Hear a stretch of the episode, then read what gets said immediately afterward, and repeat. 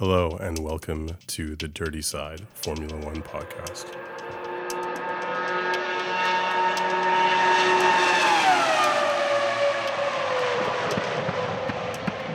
I'm your host, Keon, and I'm, as always, joined by. Luke Faraci. How's it going? Very well, Keon. Uh, very, very well. Uh, how was your trip to the land of the rising sun? Uh, Did you meet Kamui Kobayashi? that was your point of going, wasn't it? right, right. It was, uh, yeah, it was, it was great. Um, the only downside was that I wasn't able to watch the Baku race because for some reason, uh, while the race was live, I was flipping through channels on my uh, on my TV in a, in a hotel room in Osaka, thinking, you know, motorsport is really popular in Japan. They're they're probably going to cover the race. It's going to be on some regular channel. I think I, Right. I looked on the F1 website and it said it was covered by like Fuji Television or something. So I thought, okay, I've got, I've got a chance. So I'm flipping through the channels and uh, I come across Formula E. Like they were showing E? Formula E. Yeah, I, I, Really? I don't like it was kind of disturbing to me. Was it, Formula uh, One wasn't on TV, but Formula E was. I mean, it's possible that, that it's on some kind of like pay pay channel or like some sort of cable that that that uh, hotels don't have, but. It would seem really, but it's bizarre to me that they would cover Formula E before Formula One. Yeah, I thought that would, and I thought probably Formula E would be, uh, sorry, Formula One would be free to air for the Yeah, me too. I mean- considering how popular It might have been, but honestly, when I press when I press the guide button in the hotel, is like it brings up a guide that was just all in Japanese. there was, yeah, just like no chance of being able to read or understand anything. But I but I did flip through like the channels like an idiot, just like press the plus button continually, and uh, yeah, I didn't, I didn't find any motorsport. Did the Formula E race was it at least enjoyable? I, I I like the look of the cars. Right. Um, yeah, my girlfriend said, "Whoa, whoa, whoa, what is that?" And I was like, "Yeah, it's, that's that's not F1, it's Formula E." And she was like, "Those cars look amazing." I'm like, "Yeah, they they do look awesome, but they kind of suck." I mean, yeah, they're no Formula One, that's for sure. yeah, you know, I, I, I love electric cars. Um, I've driven a bunch of Teslas, um, P85Ds, P90Ds, um, and with the ludicrous, like the performance um, firmware upgrade or whatever. And they are really enjoyable cars to drive. I love the acceleration you get in an electric car. It's kind of sec- it's like second to none. No Right. um, c- internal combustion engine can match that kind of acceleration from like a standstill. But that only really matters in in a race, like at the start.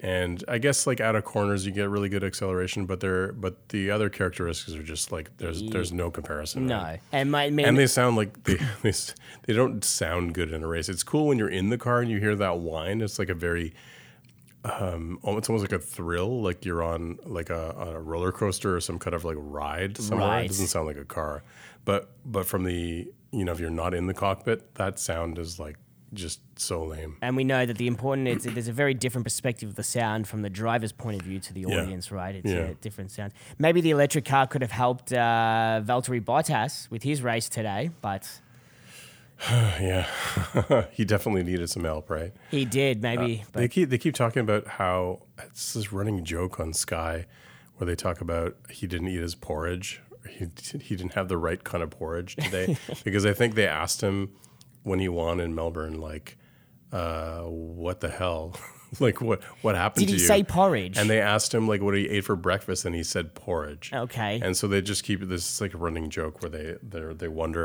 if, if Valtteri's had his porridge, and obviously he didn't have his porridge. But what he what Certainly he didn't. what he claimed was that, I mean, Lewis had an an incre- incredible start, um, but Valtteri also had a really poor start, and he Due to a claimed mechanical. Yeah, he claimed in the in the when he, he was in the interview pen, he claimed that uh, this was due to the fact that uh, he had a clutch issue that he's never had before in this car in, the, in like this season. So he said that you know they're gonna have to look into it, and it was a shame because it basically compromised his race. He was on pole. He lost the position at the start, and there was like no chance of getting it back. And uh, you can't even really say that he was bad in race pace No, he was pretty much, I mean, neck and neck with Lewis. Like he wasn't too far off in terms of pace. But I- I it's al- just like he, you know, uh, you always was, felt that lost at the Lewis was in control, though. Yeah, it's because he got ahead at the beginning. Yeah. right. That's the only real reason. Like, but you always felt that Lewis was just controlling the pace. That if he wanted to push hard, that he probably could have you know, ran away from Bottas a little bit, but he was probably just. Yeah, well, I mean, like, the final race result, uh, Bottas was only four seconds behind. Like four seconds is a really, really small gap for a whole race distance. Yeah, you're right. I mean, but it- I mean, if, if we go to qualifying, uh, he ended up getting for his time a 115.4, and Hamilton was a 116, uh, four tenths. But did Hamilton have? I Um, think it was six tenths, right? Yeah, six tenths. So that was like a tremendous gap. I think that was a really huge statement for Bottas to be so so dominant in qualifying. Like Hamilton was apparently str- is still struggling with his car. yeah, yeah. Yeah, Hamilton has said that he, he he's quoting saying it, that we're not getting along, but they were able to find a little bit of peace today in, in trying to, but he still hasn't figured it out. And saying that uh, the car is suited more towards Bottas uh, at the moment, or Bottas is getting more out of it. But he also went on to say that this is the best car Mercedes has made, even though he's not able to extract the most out of it at this point. Yeah. Um, he's gone on record as saying that this is the best car, better than last year. And by looking at their, uh, what is it, their five one twos that they've had now. Yeah.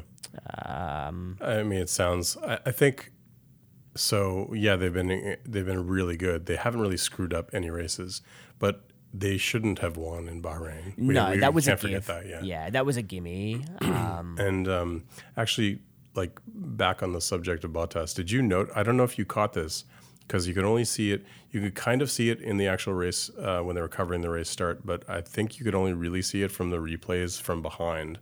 But he caught and and from the onboard, I think from like Max's onboard or, or Leclerc's onboard, but he got like super sideways. Um, like he almost lost it in like the second turn.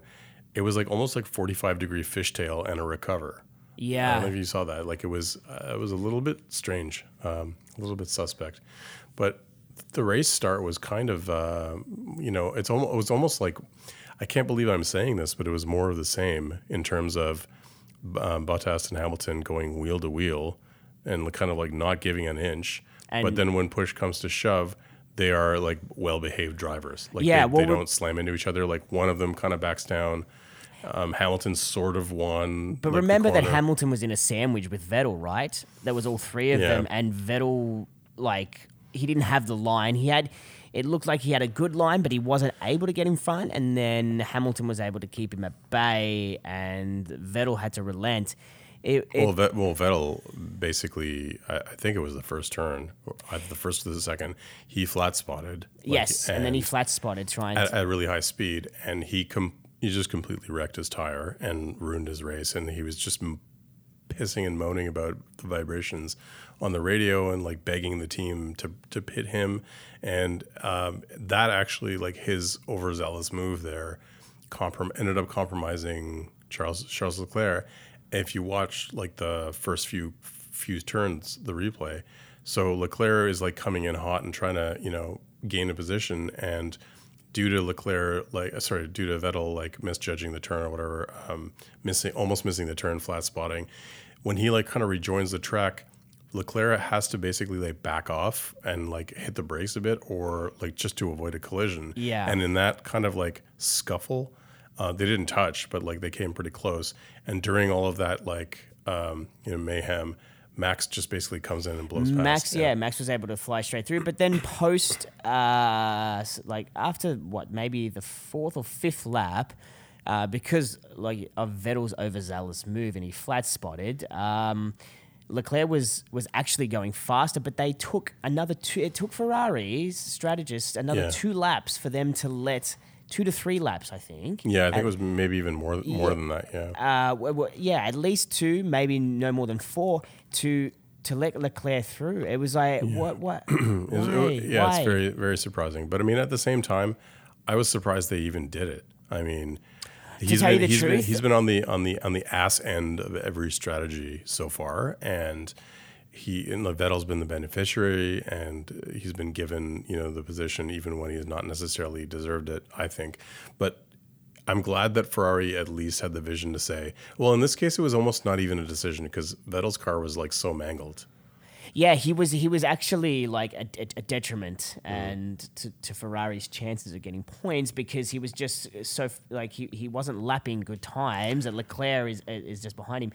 Um, but I mean, a- again, they were just a, a day late, a dollar short again in their strategy, and So uh, yeah, so it, there was a point that was brought up by the, the the commentators that when Ferrari does this, when they don't like have a clear like they don't make a quick decision, they say, okay, look, you're way faster. The other driver needs to move aside. Let's just make it happen now.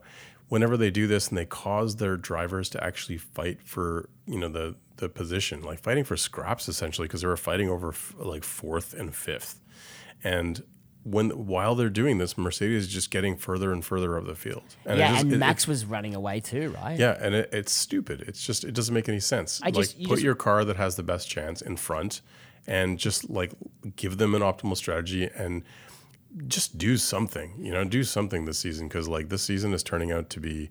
I, you know, I'm almost so, like sorry to say like I think even before this podcast we always find stuff to talk about you and me, but. uh you or I should say you and I, but Yeah. but it's um I actually almost I, I thought I was you know we're gonna go uh, on air and start saying like really really negative things about the season. Like it's not like it's almost not even worth talking about this race because it was so pathetically boring. Yeah, mean, and I mean, And the season is just turning out to be like just more of the same, right? Exactly, and I mean, I think part like the the thing is that they're they're they're so far advanced. No one expected Mercedes to be this strong. And uh, okay, they were gifted. Mm-hmm. They were gifted Bahrain, but in all the preseason testing, and this was like No, you know, Ferrari. It was. Ferrari. This was like twelve weeks ago. So it's like, what's yeah, what- like what's happened? Like t- eleven weeks or something. And the, the thing is, you can't even say that. Okay, it, you know, different tracks, sort of different teams, different characteristics, because Ferrari were dominant at you know testing, which is on this very circuit, on this right? particular Like, on this circuit at particular Catalonia. circuit, yeah. yeah. Like it makes no no sense that they, that they fell off so quickly. And I know the pace of development is very very very fast in Formula One, and I I really doubt that Mercedes were sandbagging. But like, it's not even it's it just hasn't even been a contest. Yeah, like Ferrari is just they didn't get it right and they're going backwards. And and and it seems like they were only strong at Bahrain. And it's not even yeah exactly, and it's not even um, just the te- on the technical side. They're getting worse and worse with their tactical decisions. Yeah, it, it's. Um, I mean, I don't know if um, Binotto is going to be able to last out the season. Yeah, if they, if they, if they fall. I I don't really have any faith in him. He he seems just like a he's been like a stooge so far this season, making bad calls. yeah, and like under his direction, nothing. There's like no forward movement. I mean, I I don't know. Maybe Mercedes like really hit a home run somehow in between uh, the last winter test and the season, but it just seems that's it's it's quite hard to do that because the first race you go over to Melbourne logistically. I mean, yeah, they got the boys working in the factory, but. I just, I, I, I don't know. I, I just, I can't explain it. I'm lost for words as to why this gap has has uh, become, and it- to the point where Verstappen is, granted, he's driving better than he than he's driving. Mm-hmm. It's you know absolutely phenomenally well, but he's splitting up the the, the Ferraris yeah, now. it shouldn't be happening. Like that shouldn't be happening. I mean, we we understood that Red Bull were going to be thereabouts, uh, and yes, it's Verstappen driving, but to be Mm-hmm. Yeah, Verstappen actually like he was. I mean, he wasn't like a distant third. No, he was actually he was closer. strong. He was closer to Bottas than Bottas was, was to Hamilton. Like he was three and a half seconds behind at the end of the race distance. That's was- incredible. He was racing, and he, and he and he even admitted he said, "Look, we're not going to get close to the Mercedes, or yeah. I'm not going to be able to mount a, a, a, Yeah, huge challenge, challenge." yeah. But I, I, he says we're going to take the fucking fight to Ferrari, and uh, he split them. Like he's racing v- like perfectly at the moment, uh, yeah, I mean, even Christian Horner has been saying that he's exemplary. um, like Max has basically been like uh, impeccable all all season. Like he's he hasn't put a foot wrong. He hasn't messed anything up like severely in qualifying like last year. He hasn't gotten into any angry tussles with people. not yet. I mean, yeah, and I was actually saying like, is this really maturity, or is he just like just he's driving really well and he hasn't yet been in a situation where he can his hot headedness can show through. I- he hasn't really been wheel to wheel with anyone, so like I reserve judgment, but he at least at the level of you know, preparing for a race and doing qualifying and all that stuff. He's consistency. At the Yeah, he's, he's been really consistent. He hasn't like dropped it on its own on his own, which has happened in previous seasons. and it just seems like he hasn't had brain farts. If he has going Yeah, on and- wheel to wheel, Yeah, and I was I was actually even thinking, you know, um, imagine so think about Ricciardo last year when he was the golden boy in the first few races when he would like uh, was it Shanghai I think he won in Shanghai, and he was like everyone was talking about his career whether he was going to move to Ferrari or Merc, and he was doing really really well and Max wasn't doing that well. Take take that Daniel Ricciardo in that like in the in the Red Bull, and I think if you plunked him into the team this year. And pit him against this year's Max. I think this year's Max would still win. yeah, I, I, I, Like because think so. Ricciardo was pulling off really good moves and overtakes, but Max has just been raw, just pure He's pace been and power. Yeah, flawless. It just seems like he's uh, he's focusing a lot more, and I mean, I'm impre- I'm actually really impressed, and I wasn't expecting Gasly to be so far behind him. It's Yeah. nice to see Gasly kind of claw his way back to where he should have been or close to where he should have been. he had a better weekend. Yeah, it's Yeah. nice to see him like kind of not embarrassing himself, Yeah, but at the same time, Max is just annihilating him.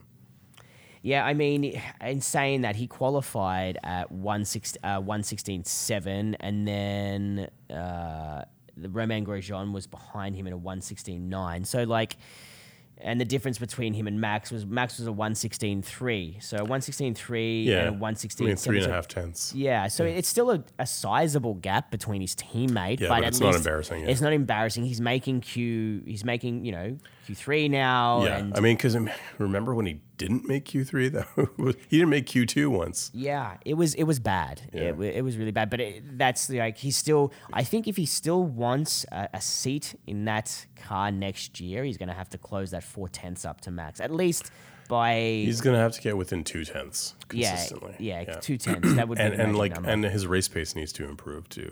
Uh, he just needs to be in in uncompromised positions. Basically. I think I think he's a good. I think he's a good. Uh, in his racecraft is good. I just don't think he's a good qualifier. I think he's qualifying really lacks polish. Yeah, that's true. Actually, I can't even think of him. I mean, when he was in the Toro Rosso, I don't remember any like breakthrough qualifying sessions. I've just I, I remember he had a, some good races where he would good charge up races. the field. Yeah. and and I think that's his thing. So, but you know, if you want to be a, uh, if you want to ha- have a seat in these teams, in these great teams, you need to bring the whole package, and you can't just have good racecraft because if you're starting at tenth, uh, sorry, not tenth, but uh, sixth, then you, you're not. Yeah, yeah. You, you know, you, you you're not doing. Uh, you, you can't. You can't. You can barely make a podium. yeah, no, I agree. But so like it's nice to see him improve but and it's i'm just really happy that uh that red bull is actually a real contender this year like maybe maybe not in the long a, run? No, not a real contender, but uh, better than what we thought.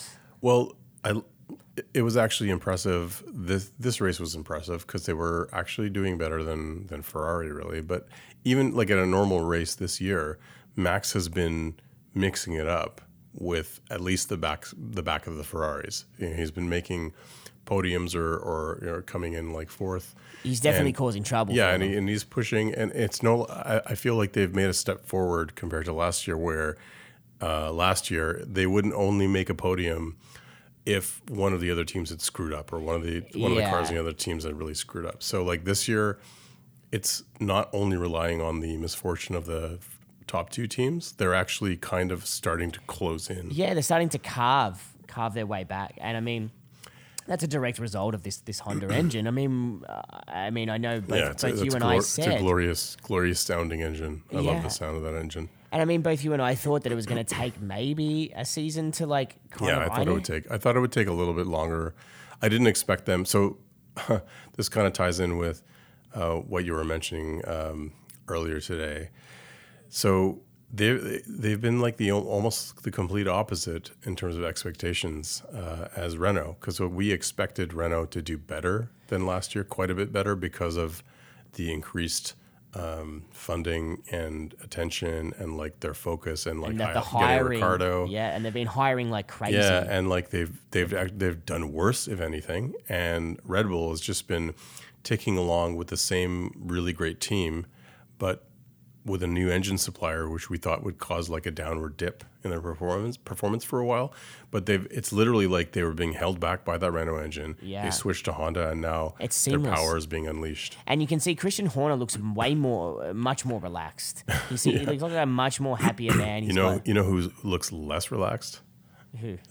Cyril Abiteboul. Oh yes. Yeah, like Yeah. if you like when they when they focus in on him, he just he literally looks like he's about to have a nervous breakdown and also like behead a bunch of people. Yeah, and, and you know what? What is uh, what is Alain Prost? I just want to know how what is he doing? I get he's the advisor, but what's he? He's not giving them the right advice. I mean, I, I Yeah, don't know. I- uh, the camera pans to him and uh, uh, sh- shoots over to him, and he smiles. But it looks like he's just watching TV, like he's watching a French cartoon, and he's smoking a cigarette. It just it doesn't look like he's. I don't know. It doesn't seem uh, like he's obviously doing something, but is he worth Yeah, the money that they're paying him? my Some- theory my theory is that he's um he's a he's just a known personality in motorsport because he's like maybe one of the greatest French drivers of all time and he's a really recognizable face and I think it like it's really it's a really big deal for Renault to have him on as an important figure even if he's not really doing anything I think they're trying to copy what Mercedes were doing with, with uh, like Niki Lauda. Lauda, yeah. Whereas like Niki Lauda Yeah. was renowned for his technical. Um, Yeah, I don't, I don't, I don't, I and I can't know- say for sure that Prost isn't con- contributing, but I don't really see the results or any like positive influence. Yeah. because he's been getting more and more involved over the last two years.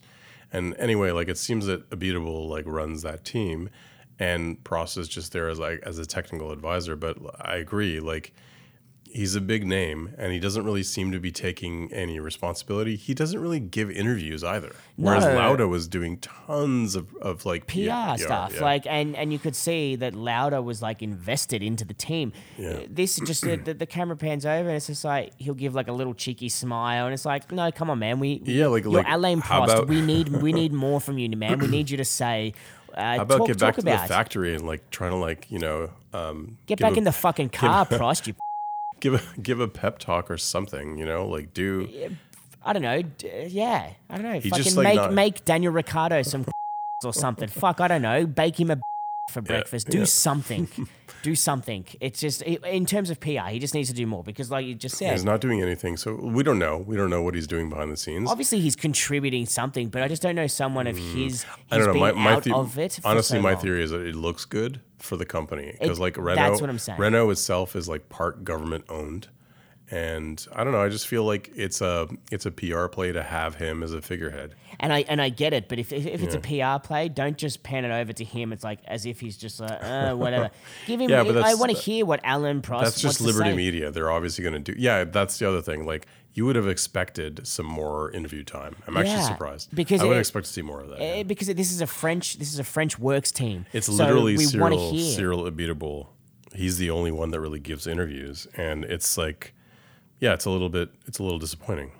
It, it There is. should It- be more people talking, you know, there, there should be more people talking. or yeah, or like, I don't know. I mean, lately I've noticed that the media presence for Renault has, has like diminished. Um, maybe due to their, you know, their their their lack of form this season. But leading up to the season, they had like a huge. I mean, their their social media was they were making all these like, you know, v- funny videos with Ricciardo and Hulkenberg, and they were really like. It seemed like they were shaping up, or they were really expecting this year would uh, be very a, a positive arc for the team, and they just like dropped it, and they've had a terrible, terrible, disastrous season I so don't. s- Yeah, I, I- I see this half of the season is done for them, um, and I'll come back and kind of reevaluate them after the after the summer. But I, I kind of got the feeling that just this this half of the season that they're kind of done for. That they'll need to bring some substantial upgrades and some new vigor. But it's, it's I don't. I, I don't really even know what's wrong. I mean, is there something that's been consistently bad for them? I can't. We can't really point to something and say, "Oh, the engine keeps blowing up like last year." It's I just just like think their engine is no good. No, It- no, no. But there, it's like different things. There's like hydraulics. There was like electronics problems. There was that one race where Hulkenberg and Ricciardo's cars both died with the kill switch. Yeah. But like, and then it turns out they were like totally different, unrelated problems. And they've had like bad luck with the drivers. Um, I, I don't know. There's just like it's like almost every possible reason to to do badly in a race But has it's- happened It's once. historically the engine is just not powerful. They've got to yeah, really no, no, they do have to step that up. they've got to step up that engine because that Ferrari and that Merc- Merc engine is infinitely is, is, is infinitely better. And I Well, think here's here's another thing. Okay, actually, this t- ties back to Ferrari that I'm actually a little surprised. Ferrari were said to have been like to have brought uh, their next spec engine early, two races early to Barcelona. So everyone was thinking, "Wow, is this really going to be the turning point? Are they going to really bring it? You know, stick it to Mercedes? Are they going to pull ahead? Is this going to be like?" kind of a turning point in the first part of the season. And Mercedes didn't bring like a new spec engine, and they still completely annihilated them. So what the hell is going on in Maranello?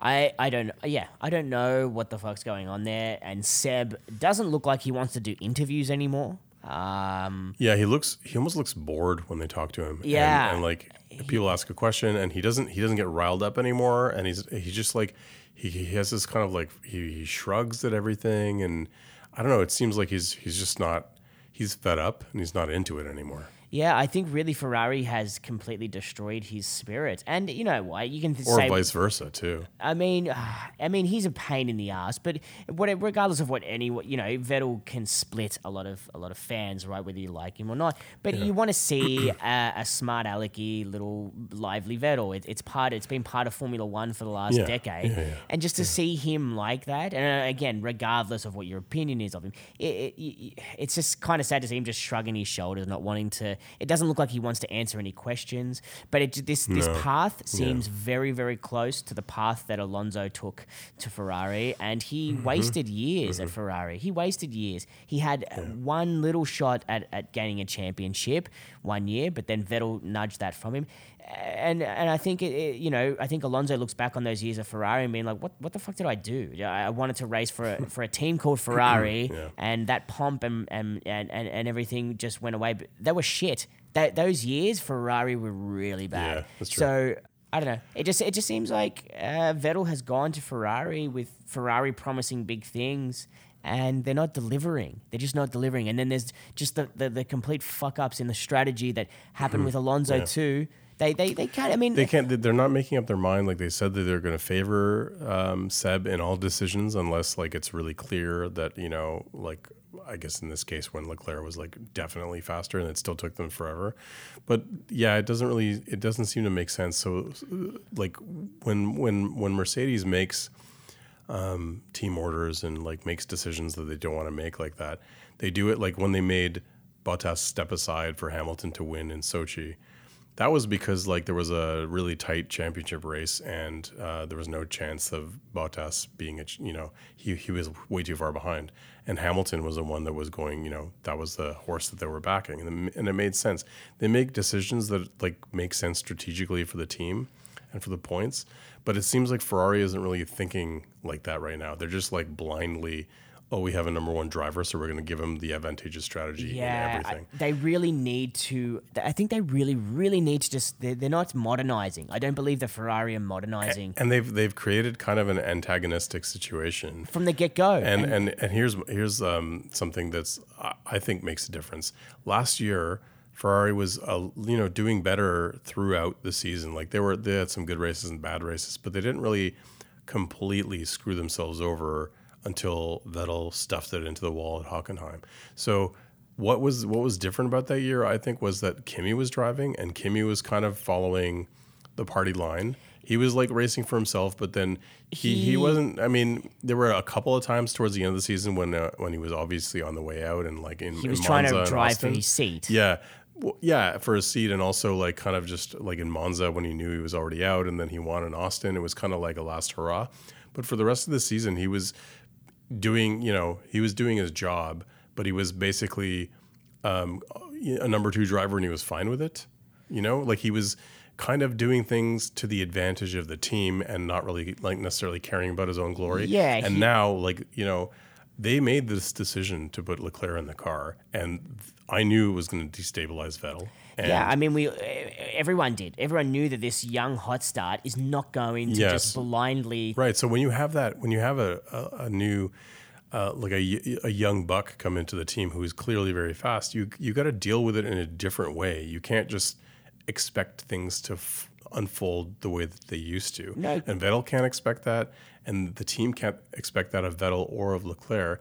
And it seems like they're just like almost like just uh, like like they can't even handle what's going on, and they didn't expect it. But they, I mean, it was, like writing was on the wall. Yeah, completely new territory. It- you know what it looks But I also It- think that like Binotto has no business running a team. no, He's you're a right. technical. He's a technical guy. It's it's like he has like zero human, you know, um, relation skills. Yeah, he, look, it, it doesn't it doesn't look it doesn't look right. Binotto being at the helm, I, I was quite surprised when he was announced. Yeah, Uh, remember, I, I remember kind that of scratched my head. that paddock uh, the the paddock pass like post race thing where they showed interview, um, yeah, with they the- showed uh, whatever agent? uh, Leclerc's agent, yeah, his manager, like just reaming him out, reaming Binotto. He, out, and and yeah. it looked, Binotto was like, "Fuck, what do I say? I don't know what to do. He do." just looked like perplexed, like a child who's yeah. being scolded. and he's looking over at half looking his eyes at the camera that's being filmed. Yeah, was, like was it it- Herbert? Which which media representative was? It, like he didn't know what to do. He had media on his ass filming filming this whole fight go down, Yeah. and uh, he didn't. Be and you just know for a fact if this situation with in Toto Wolff's hands, it's been handled. It's been handled like a motherfucker properly, and uh, Christian Horner too, but I, I don't know. They're, they're they're taking step backwards, Ferrari, and um, I think it's I think they're killing they're killing Vettel's career, and Vettel Vettel has nowhere to go. Like Yeah, he's no. got like they've invested into Verstappen. They're not going to welcome Vettel back. No, I don't even think that's a possibility. Yeah, I he's mean- got nowhere to go. So, um, yeah, I think. I mean, we've kind of going in circles here, but I think that Ferrari has really botched their like the team cohesion this year. Yeah, um, and and I think that's really gonna that's showing um, in many different areas. I mean, technically, that like the the issues between teammates probably aren't going to affect the technical design unless like things get really bad and there's like two camps and they're hoarding secrets and stuff. But I think that things like things like race strategy and and their policies um, and even the way they deal with the media, everything is kind of like in disarray right now yeah. It because just, nobody knows like what the hell is going on, and they're trying to back Vettel as a number one driver, but Vettel is not performing like a number one driver. It just seems like they're operating on a Michael Schumacher era, sort of like this is the early two thousands. yeah, they're operating on that level, but the thing is, Leclerc is no Barrichello. No, he's no Barrichello, and like it, you got no Ross Brawn, and it's and it's 2019. Things have changed, and you, you don't necessarily just blindly back one driver. Uh, if you're a top team, you wait. You got to be. Dip, it's got to be. There's got to be more diplomatic because it, it, if we're shown anything, Mercedes and Red Bull have dominated, and they've been they've taken a diplomatic approach. Yes, they've had their number one driver who they prefer to win the championship, but Yeah. they they they they say mathematically until you're out of that equation, then you know we'll we'll start favoring. And but Ferrari Yeah, so that that's actually supposedly what happened last year. That's what Kimi maintained the rules were, and you know, like it's that's just the way it's supposed to work. But Binotto came out and said this year, all things being equal, we are going to favor Seb. Like one hundred percent straight up was like I don't know. It feels like he's he's just throwing it, the team back into the Horner dark would never ages. say that. Toto Wolff would never say that. They Wolff would never say we're backing Hamilton, and Horner would never go out and say we're backing uh, Yeah, Max. Yeah. Like they, they wouldn't go out publicly and say that. So it just shows uh, how bad Ferrari are uh, at the moment. Yeah, I mean, if you're going to be, if you're going to have these kind of like antiquated policies that are like definitely not fan favorite, sort of fan friendly policies, at least have it, you know, like with a driver that's like, comp- like you need a Hamilton in the team to to behave like that. Exactly. And like, I mean, Merc didn't behave like that, but like because their their attitude is different, I, I think it allowed Bottas to actually step it up this year. You know, walk into the forest and then reemerge full of porridge and vim and vigor, and uh, able to like take the fight to Hamilton. That's why they're having this like great year, this great season, and I actually really like that. They both clearly want to win, and you can see it in Bottas's face. He just he just wants this run, Hamilton's run to end, and he wants to show that he can be up there with the best of them. And I really like that. But what I really, really respect is that they have been racing each other and they've been racing hard.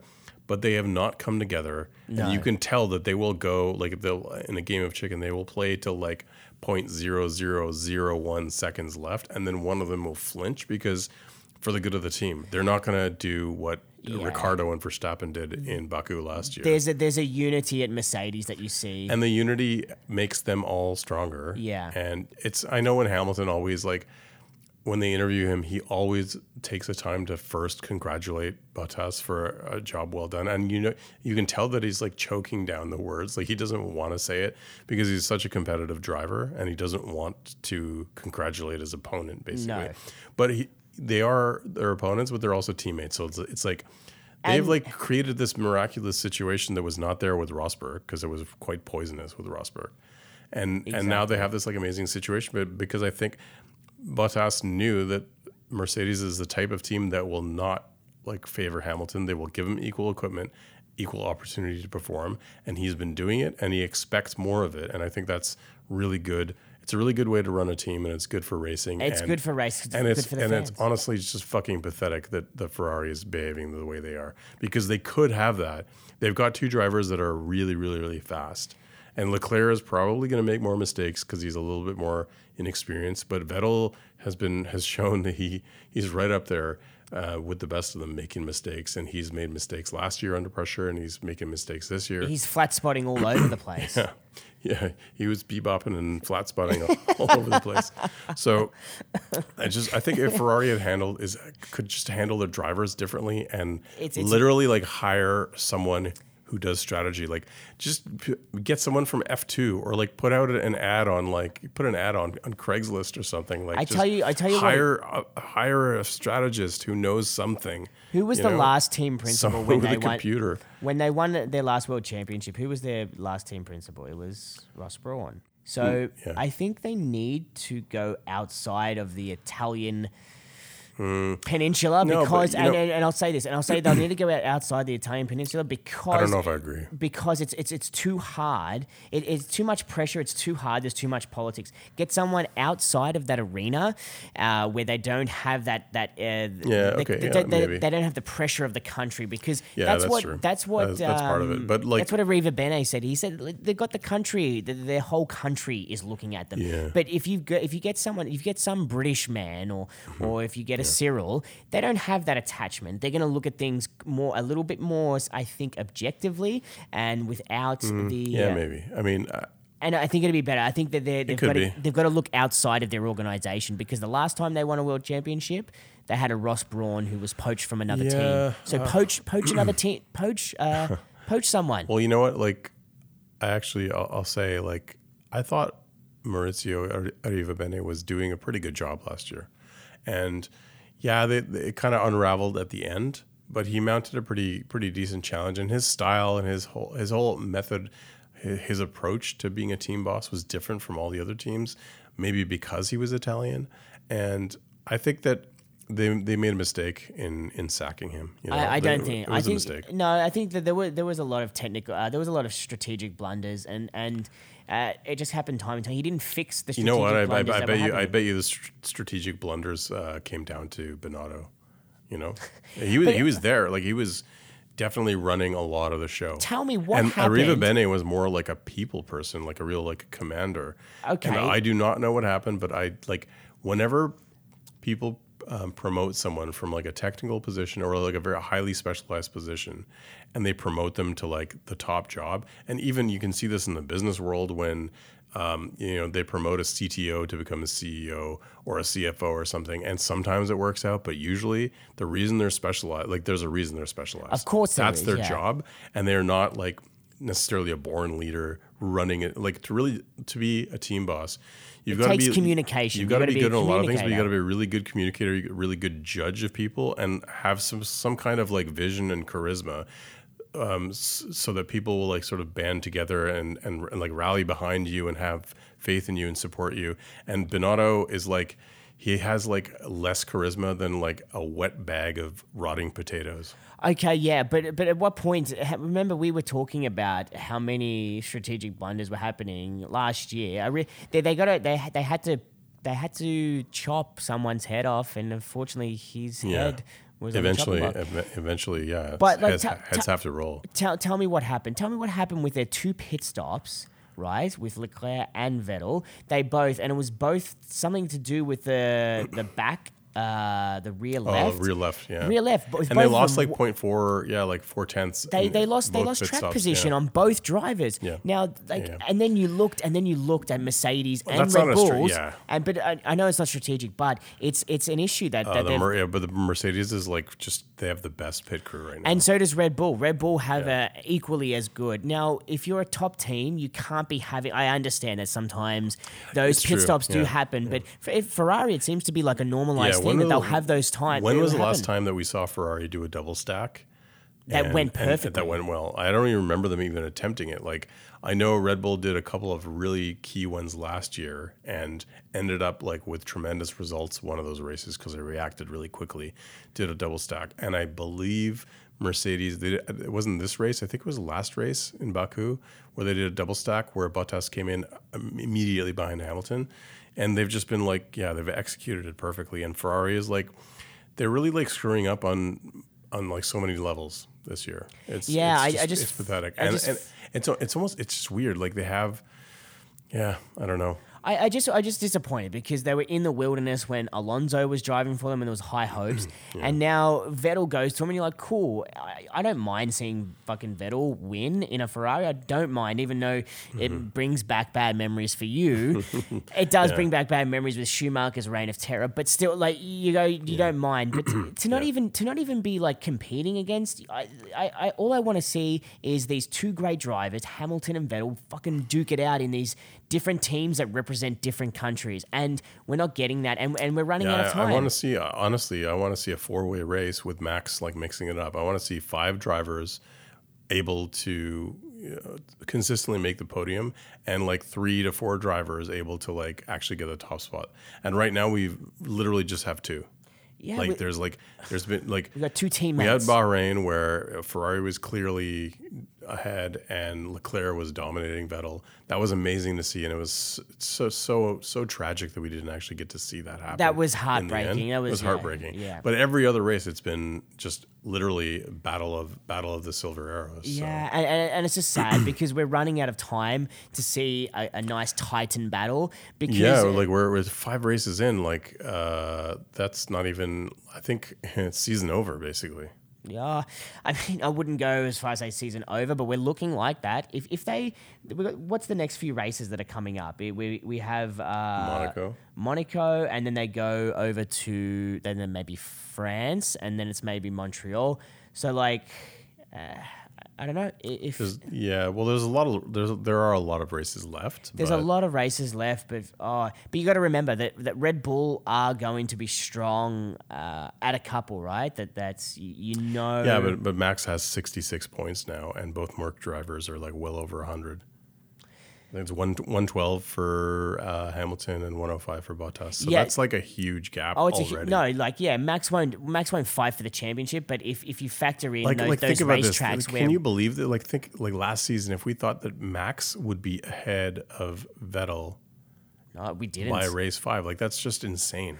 we just I mean it, we- yeah, it's kind of shitty to see that we we thought that Vettel. I think you know what I honestly think. I think Vettel needs to take a year out. I think he's I think he's actually like I think he's spent. I think he's he's he's used up all his gas. He needs to go on walkabout. Yeah, he needs to go on a walkabout for a year. I really think. I think. I really think that he's just dejected and uh, he's Yeah, drained. but there's that's um, like who they put in in, in his place. Like there's no there's no and options. I was right? thinking, you know, I was thinking that I was thinking that today, post post race. I was thinking that today. I'm like thinking Vettel would really, really benefit from a year out of the sport because he's been in it for over ten years and he's already Just call Kimi back up to the big leagues. But and then I- fill his spot. I thought if he was to do that, where would he go afterwards? Because I don't think Ferrari would take him back. No And- one has ever done that. Like that's impossible. But I think once you're not performing and you're like not checked out, but when you so when it's clear that you're not uh, that you that you that you can't handle it anymore, um, then you're basically out. Like there, you we wouldn't even be like um, picked up by a like a midfield team. I think it's just like I don't think he'd go to a midfield. yeah, I don't But think he- the- uh, yeah, I, don't. wouldn't want to see him. I know what you're saying though. I think that he's he would benefit from some time off. You know, absolutely. Like he would, he needs to just like go home and like hang out with his family for a while. Yeah, I, I just I just think that he didn't. It just didn't seem like he. I th- really thought Vettel was going to have a, a, very good winter break and uh, and go back. But I, don't- I yeah, you know, you know who had a good winter break? Bottas. yeah, Mr. Porridge.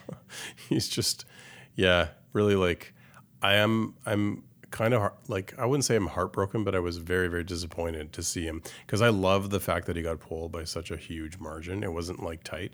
He just like completely destroyed Lewis, and then for him to have that issue at the start, uh, that's very, that's depressing, especially because honestly, like we talked about this a bit before. Barcelona is like the um, the runoff version of Monaco almost. It's it's like the open open plan Yeah. living. So it's like you got an open plan house, and that's what fucking Catalonia is. It's not closed and, and tight and and yeah, it's not and tight and twisty, but it's like it, the the characteristics are such that the downforce characteristics are, Yeah. are, are, you know not identical. it's just a garbage similar. garbage track. You It's you, shit. you were It's- mentioning that like you've watched it for you know many years and you don't ever recall a good race. Yeah, and, and like my bro- I remember my brother w- went to to Barcelona and it was fun and all that. But at, at the end of the day, like remember him and I talking about we would just we would watch um you know the Catalonia race together and we would both be just like fuck this is shit. Like it, it was so processional always.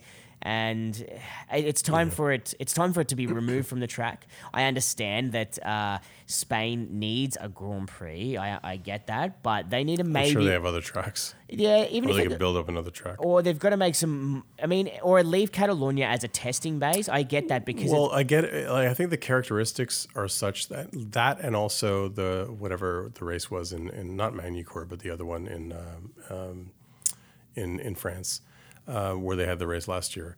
Those those circuits are like they have characteristics that are similar to many other circuits, and I think there's a reason that the Catalonia is uh, such an important sort of center for testing. Maybe part of it is location, but also just track characteristics. So I I, think get it's it yeah because of the but just- downforce, yeah, right? but So it's not it's not spectator friendly because like there's like no overtaking. no, and and I don't think. I, I mean, uh, it. I, I just don't know. I, I think leave Catalonia as a t- as the testing base for Formula One, and then make Well, it- modifications to another track. I mean, they've got Paul the. Ricard and Catalonia are like the two big ones, right? So And is the is that the one in Valencia? Remember they have the the, the Grand oh, Prix of Europa. Oh, yeah, yeah, I, Yeah. Forgot, I forgot about that. I mean, ma- okay, Yeah. so Valencia is a cool town. Just make modification. That's a street circuit. Um, make modifications to that. Speaking of yeah tracks that need to get up to speed, uh, apparently there's going to be an F1 race in in uh, the Netherlands in Zandvoort. Yes, uh, there. It's not like totally confirmed, but I think it's it's uh, it's going to happen. All due to my boy Maxi. Um, Yeah, I was I was thinking about this. Um, so it's weird that like maybe it's not weird, but the, the the Max fans are like crazy super fans that are like travel between all the European races. They've got huge contingents in Austria and Germany and uh, Belgium, at least those three, and I believe in France and even even in in, in England. Um, it's kind of like insane how many of those fans travel. And it's interesting because like I don't really recall seeing that kind of reaction for for Vettel in the last few years from German fans. Like they definitely show up to the German Grand Prix in in full force, but they don't seem to be like rabid fans. And maybe part of the reason the Dutch fans are like that is because they don't have their own race. And then if they do get their own race, maybe we won't see so, as many of them in the neighboring European countries. yeah, I think you're right. I mean, you got to remember how easy and the proximity of those European Mm-hmm. countries are. So to travel, it, it's not. It, it's like taking a, a but bus. but it's I, I, 100% if they do get that race, um, it's because Liberty Media recognizes that it fans, um, Max's fan base is so kind of rabid and uh, really re- represents a, a big opportunity, you know, to sell tickets. Yeah, So I, I think that's probably why why it would happen. and I think he he's like Lewis, right? He'll he'll uh, he'll he'll he'll thrive on that on that uh, attention and, and Yeah, he'll yeah, perform well. And, and and like Vettel in Germany, like you know they'll they'll they might like not necessarily win, but he'll qualify high enough to give hope for the fans of that race weekend that he can win, right? Um, Yeah.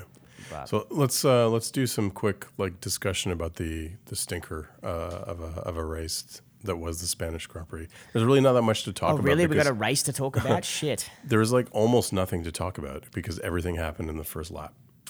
Yeah, I mean, there was nothing really. Uh, the some of the Ferrari stuff that we've already discussed, but uh, apart from that, Yeah, it was basically the, the entire race happened in the first lap, and there was a bit of a bit of uh, hope hope that would spring eternal uh, because uh, they put they put Leclerc on the hard tire, I believe, and so everyone was thinking, well, maybe he's going to be able to like one stop and like maybe he's going to be able to make it work, but it didn't work. He had to he had to change tires anyway, and. Uh, one of the only little bits of excitement. There were like two things that I recall. One was Lando Norris doing an optimistic move on uh, on Stroll, yeah, and uh, basically both took each other out, which was I thought it was Nor- Norris's fault, but the stewards investigated and eventually decided that uh, it was a racing incident and no one was fully to blame.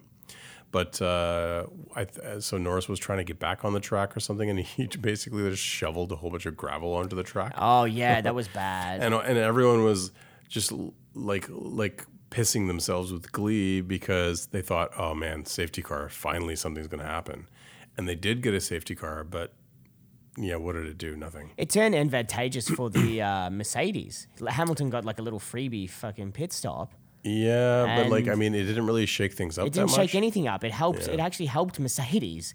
That was the thing. It was like it helped Mercedes. Uh, yeah, I mean, okay, so we can probably it's probably better to talk about the mid the midfield more so than the Mm-hmm. top. I mean, Haas done well. Uh, yeah, but but Haas was like so. Haas actually said that uh, I don't know if it was Grosjean or, or Magnussen being interviewed, but they said that like the car that they were bringing to Barcelona was like almost like a hundred percent different car.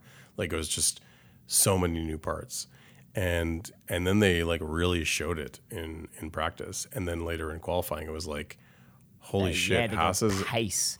Haas's um so when we started this this season, like I, I actually I think that um I mean there were Haas was pretty good, but Alfa Romeo was really impressive in the midfield teams because their front wing design or something they were really doing a lot better than Sauber last year, and they were kind of like um, the surprise, you know, surprise success. But Haas in the last couple of races, like they've been doing really well in quality pace and didn't have a lot of race pace, but this race. They were like They were able to they were it. nipping at the at Red Bull heels, you know, like they were really mixing it up with the with the with the Toro Rossos and being kind of really pushing pushing the Red Bull, and it, that was like really cool to see. Yeah, it was. It was. Uh, You know, you know what else was cool to see? Um, the K Mag and Grosjean almost coming together. And how many times did Grosjean try to take a shortcut in this race? I don't think it was deliberate. He. I saw. I It saw was a like, few times though. It was I a few times for sure. I saw like a there was like a meme. I don't know. If it was posted on Twitter or something of like Grosjean's race, and it was just like a picture of a driver with like a GPS saying like recalculating route, and just trying to like, oh shit, I'm in a gravel trap. It's, uh, I mean, yeah. He, uh, they, when they were saying with uh, Magnussen and, and Grosjean, I, um, I believe it was uh, was it Cro- it was Ben it was Jensen Button and maybe it was Crofty. It was post race, and they tried to bring up oh about how you guys touched. You know what's going to be said, and Magnussen was like, well, no, it was like no one's fault. We were.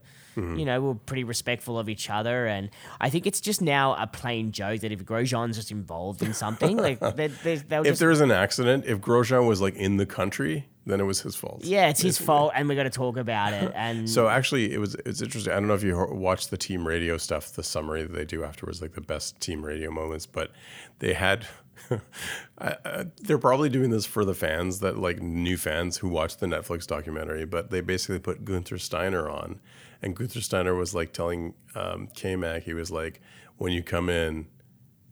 Make sure I'm the first one you see. Like he was like, "You're in deep, deep doo doo right now."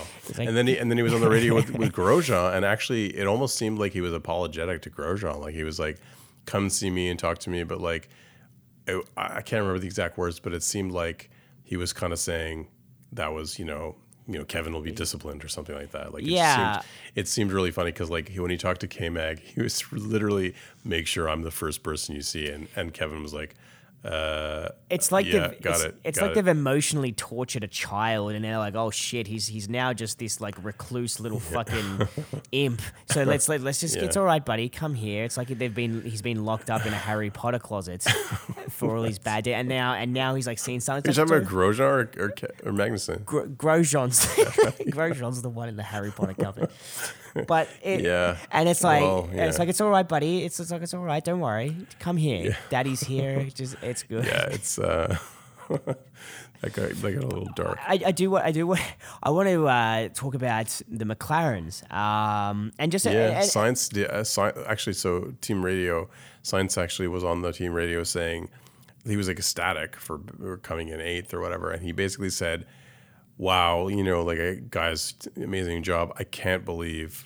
You know, we were we, we, we won this position with a car that had no pace. Yeah, he they- basically said like, the, he Wow, was saying the car was shit, and somehow we managed to, to eke up into uh, eighth place. I mean, Lando and uh, Carlos must be just like going, "Fuck yes, these Yeah. these well, guys." are- Lando must be feeling like shit for you know, Uh, DNFing. But Yes, for, but in terms of like the whole package of this year in, in these these races, they like They've been ma- quite good. They've, They've been been, quite good. excellent, man, and I'm I'm happy because uh, I, I like seeing McLaren. Um, as much as I, I enjoy works teams, I, I like seeing a pedigree racing team Yeah. like McLaren. Yeah. So them them climbing up. I mean, they're they're the only ones carrying the torch because Williams is literally um, plumbing new depths of garbage. Like they're just they they're can't. they're they're trying to tunnel to the center center of the earth or something. Come out the back. yeah, they're they're they're doing bad, and I mean it, we. I mean, we always put money on Yeah, McLaren going ahead, but um, McLaren, I mean, they're going to be consistent point uh, winners this this year, and, and it's good to see. Um, so it's what's interesting was that uh, Martin Brundle said that he highly and he thinks that he's the only one in the paddock to to think this, and he's quoted as saying that he highly rates Sainz as one of the best drivers, and you put him in a good car, and he'll be able to go toe to toe. Um, Do you agree with Brundle's assessment on Sainz because he i mean and he and you know and uh, i think crofty was like oh i think you might be the only one that thinks that um, Yeah, no, I, I would agree with Crofty. I mean, Sainz is he was he he was it was him and Hulkenberg last year, and Hulkenberg pretty pretty much had the better of him in terms of qualifying, and I think in race results as well. Though Sainz had some good races, he also had some tremendously bad luck, and he's had bad luck this year too. So it's really hard to compare, but uh, he hasn't you know. He hasn't completely overshadowed uh, Lando Norris, and Not if Lando. Norris, a rookie, can step into that car and start putting it in places. Like maybe you could say that the races that Norris did really well in, if Sainz had not DNF'd, he would have done better. But that's a bit of a stretch. it's a bit of a stretch and I, I mean it, he doesn't it doesn't look like that Sainz has shown enough uh, for me to be like ah, it, uh, you know when you when you saw Ricardo racing and in his first Yeah. year and that and you could see little glimpses of these greatness Yeah, that. I don't see any greatness. yeah I don't see any I see. I see potential greatness in, in Norris though. yes yes I agree so it, it's interesting I mean uh, I think Sainz is like a really good, solid driver, and it was like really like a, a, a great driver for McLaren to, to to have at this stage of their recovery. But it's really good they also got Norris, who's got this young, you know, fire in him and a lot of talent, and so it's a great lineup. But I don't think, I I, I almost guarantee Norris is going to completely eclipse Sainz next year. And I tell you what, I tell you what, this mirrors, uh, Keon, is it mirrors the Red Bull of uh, Vettel and Webber, where Webber was this, even yeah, though Webber was a little, a little bit more older, Yeah. um, but it's kind of like, eh, you know, Weber wasn't a great, a, f- a phenomenal driver. He was good Mm-hmm. and solid, but he benefited from a, an, a beautiful Adrian Newey Red Bull. So I just feel like, you know, I, I hope that McLaren get back up there and then he'll benefit just from the fact of being with McLaren in a good car and he can put in Yeah. results. But So when you're talking about constructor standings, like um, Mercedes is obviously way ahead of Ferrari um, with like 200 and I don't know something, 215, 216, 217 points. And Ferrari's like in there like 120 something. And then you've got Red Bull, which is at 87. And in a distant fourth place is McLaren. But McLaren is firmly in fourth place. yeah, that that's huge. That's huge. And I mean, uh, if they can come fourth in the constructors, then what, what, Yeah, they're like they're, it's actually a Racing Point who's the nearest competitor, and then under that is Haas. So it's like it's still too early to tell. it's still very But early. I McLaren mean, has done really, really well. Actually, shockingly well for the midfield. Nobody would have expected this to happen. And I actually kind of, it's weird because I, when I was thinking about the midfield and who's doing well in the midfield, and I was like, you know, Alfa Romeo started out really well, and Renault is underperforming, and Haas is like, you know, doing really well. And I like in my head, I don't even like factor McLaren in because they were so garbage last year. Yeah, but that I, they, I consider them in the same breath as Williams, but they're actually not only not in the back, they're in the midfield, but they're actually like totally slaying it this year. Yeah, it's uh, it, it- it's really good to see. And you know what the difference between them and Renault, uh, Renault, like in terms of their their recovery or their rebuild, is that Renault were quite uh, vocal about their rebuild, saying we're we're investing this, we're doing all this and this and that. But McLaren, you didn't really hear. Bupkis. There was nothing. it was. It was like uh, they're, they're quietly. Yes, it's like they've got a mad scientist and they're quietly like developing something cool. And I really hope that they can. I, I just. I would just love to see. I just really want to see McLaren back up there. I, I- Yeah, I, I just yeah, I know really, it's really nice do. to see them do well. I just I want to see that Zak Brown guy gone. But, Yeah, uh, yeah, he's a dick. yeah, he really rubs me the wrong way. But I, I'm glad that they're they've got this return to form, and also it's like almost poetic justice for me to to see them do well as soon as Alonso left. And I think maybe your theories about Alonso might like ring a little bit more true now in retrospect. Like that guy is just a bad seed. Yeah, he, I mean, when you got Christian Horner saying that, no, he was never even a consideration for our team, and he didn't Horner say that he was a, a He said that, and, and then Alonso took issue with it, and like basically stated that like that's a like flat out lie, and he had offers on the table, and there was like a lot of there was a weird sort of media standoff bet- between them, and I don't I don't know who's telling the truth, but like Yeah. I, I My I money's would- on Christian Horner, the the saintly prince. Yeah, I mean, I would, I would, I wouldn't put it past Horner to, to like, you know, uh, play fast and loose with the truth. But I honestly, like, when it comes down to those two guys, I would, I would believe Horner. I mean, he's, he's not a saint. He's not the most trustworthy person, but I don't think he's as. I don't know, I just feel like Alonso would go go places, and then bad things would happen because It- of all the, all the seemed like- shit politics around that would swirl around. Yeah, it seemed like that he was uh, a very demanding Yeah, driver. it was very satisfying to see what happened between him and Lewis. Like that was just a cool season, man. That It was that really, it was awesome. awesome, and you know, eh, yeah, Alonso, he's gonna divide. I mean, he's he's my brother's favorite driver, and my favorite driver was was Lewis, and uh, Yeah. so it split us down the line. But Is your driver? Is your favorite driver still Lewis? I don't think so. No, no, because I, I mean, I don't. I, I, it, it, it used to be in the early days, but I mean, now that he's just winning so much, you kind of want to jump, you know, Yeah. trying to jump on someone that, that's a little bit new and, and that. But definitely in, in my in my early days, uh, when he started racing for McLaren, he was the fucking he was the most exciting driver to watch, man. Yeah, and, and I actually I kind of agree. Like it's it's it's good for the sport to see someone young come through the ranks. And like the thing that I like, I always back an underdog, but one that has a chance. And uh, one thing that was really cool about Lewis in the early years was his irre- irreverence, right? Like how dare you challenge? And I think that like what I like about this year is, Le- is Le- Leclerc is kind of doing the same thing. So it's, Yeah. that's really satisfying. It is really cool to see. But yeah, I would uh, I, I, I have moved on. Lewis and I we had a good relationship, but I'm with Max now.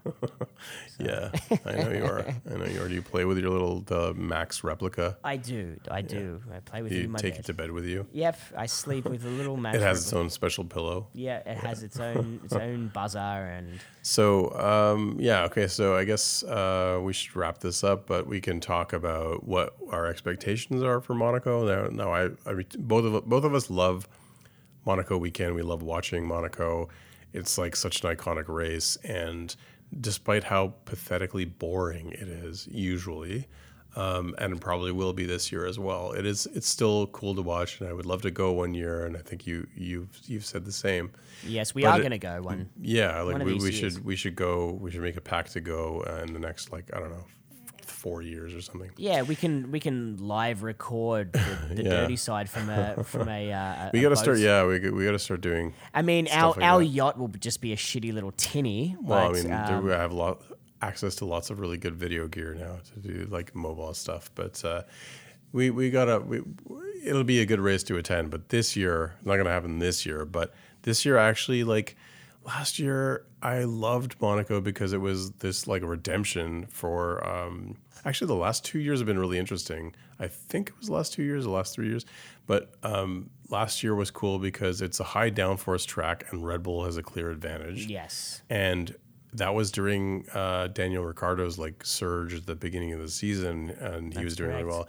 And he like totally laid the smackdown on that race. Like he qualified on pole and he won, and despite his engine um, basically giving out two thirds of the way through, and he like lost a whole bunch of horsepower, and that was like.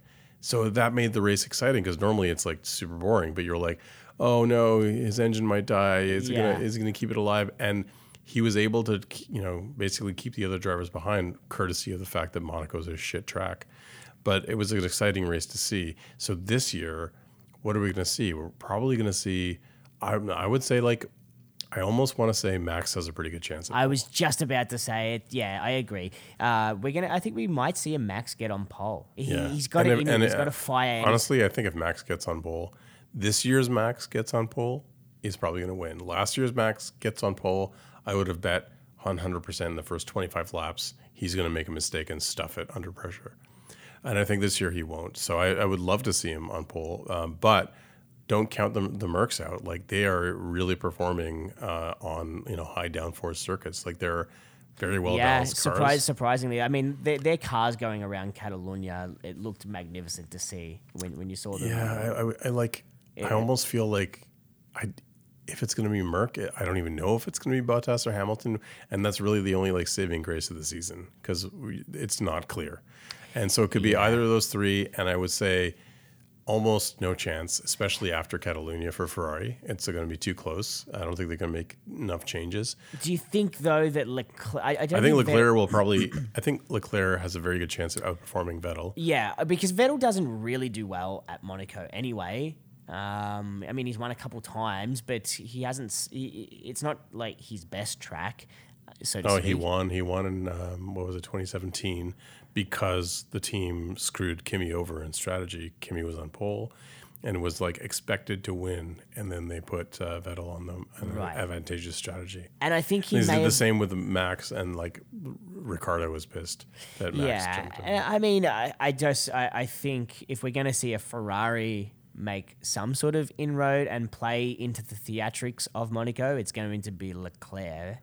Uh, so I, I think it's going to be um, the two Mercs, Leclerc and Verstappen. It's going to be between them four. In terms of, I mean, Leclerc a distant fourth, but in terms of like fighting, Yeah, That- super that- distant fourth. but Yeah. you never you never know what's going to happen at the start. You never know. And Leclerc's a good starter too. So I mean, it's going to be. And then yeah, also we got the been a little, Haas- he's been a little spotty. Like he's had good starts and bad bad starts. But then uh, I, know, I know a Haas that's a, a very strong true. Haas. That's That's that's, going to mix things up for the Ferraris too. So like it's it's I almost expect, I would say something like, let's just say hypothetically, um, let's say Hamilton, then Max, then Valtteri, and then uh, Leclerc, and then I would almost say like maybe one of the Hasses might end up in front of Vettel. Like who knows? I'd say Grosjean. Yeah, Yeah, Grosjean when he has on days is actually pretty good. I think qualifying is going to be more fun to watch than the race. Put it that way. Oh, that's that's you mean the the actual race isn't Yeah. on Saturday? Like like that's basically the history of Monaco has been like Saturday is when it actually gets decided. Yeah, and, and it's going to be fun to see all those hot laps going through. And it's actually it's been it's been like ma- kind of mayhem this year. The drivers have been really pissing and moaning about other drivers not following etiquette and like yeah. I mean, ruining their flying laps. Ricciardo backed into someone a few weeks back. Like fuck, it's just a it's a whole shit show at the moment with manners. Yeah, and it's all, often Max on the radio complaining about another driver screwing up his la- lap, and then like he will get them back and be like, "I don't care," you know. He just he deserves it. That's sort of like that's the only bit of like childishness that I've seen from Max this year, as him pissing and moaning on the radio but I think that's part of his personality. Yeah, I, don't, I don't think that'll ever go away. That's part of Yeah. his just his. his I'm actually like just even talking about it now. I'm kind of excited because Monaco is like one of the only tracks where the the iron, you know, the the grip, the death grip that Mercedes and Ferrari used to have on uh, on the front would finally relent and and like high downforce tracks the the Red Bulls would do well. And the reason, of course, that Monaco is a Red Bull track is because it's a high downforce track. However, it's so tight and twisty that there are no like really long straights. So their Yes. engine disadvantage is neutralized. But this year, their engine disadvantage isn't really that much of a disadvantage. No, you're right. It, it doesn't seem. So, it- so it almost feels like I think Red Bull will still be successful if they do have such a clear lead in downforce. But I think maybe this year the Mercs are like catching up to them in downforce. So that's why I wouldn't I wouldn't say clearly max, but I'm I don't know. I'm just excited to see it because like maybe they're maybe the the Honda engine advantage is going to be kind of neutralized because this track it almost doesn't matter. So I think it really comes down to whether they get the right bits on, uh, who's ahead in the It's- downforce yeah, race. it's the setup. It's the setup of the car. But I think they're close enough that the drivers can make the difference. So I think quality is really where it's all going to happen. Yeah, and, and and if we're looking on Max's form from the last three or four races, then Yeah. it's it's it, Yeah. it, it's pretty strong showing to say that he's going to. Let's just hope for like It's some kind of crazy He's defi- shakeup. yeah. Let's let's hope for rain in qualifying or something, Yeah, exactly. or a dry qualifying and a wet race. You know, something cool to shake things up. yeah, that'd be great. Alrighty, well, it's been fantastic as always chatting about F1. And yeah, so we'll see you shortly uh, after the Monaco Grand Prix. Thank you, Keon. Thanks, Luke. See y'all later. Bye bye.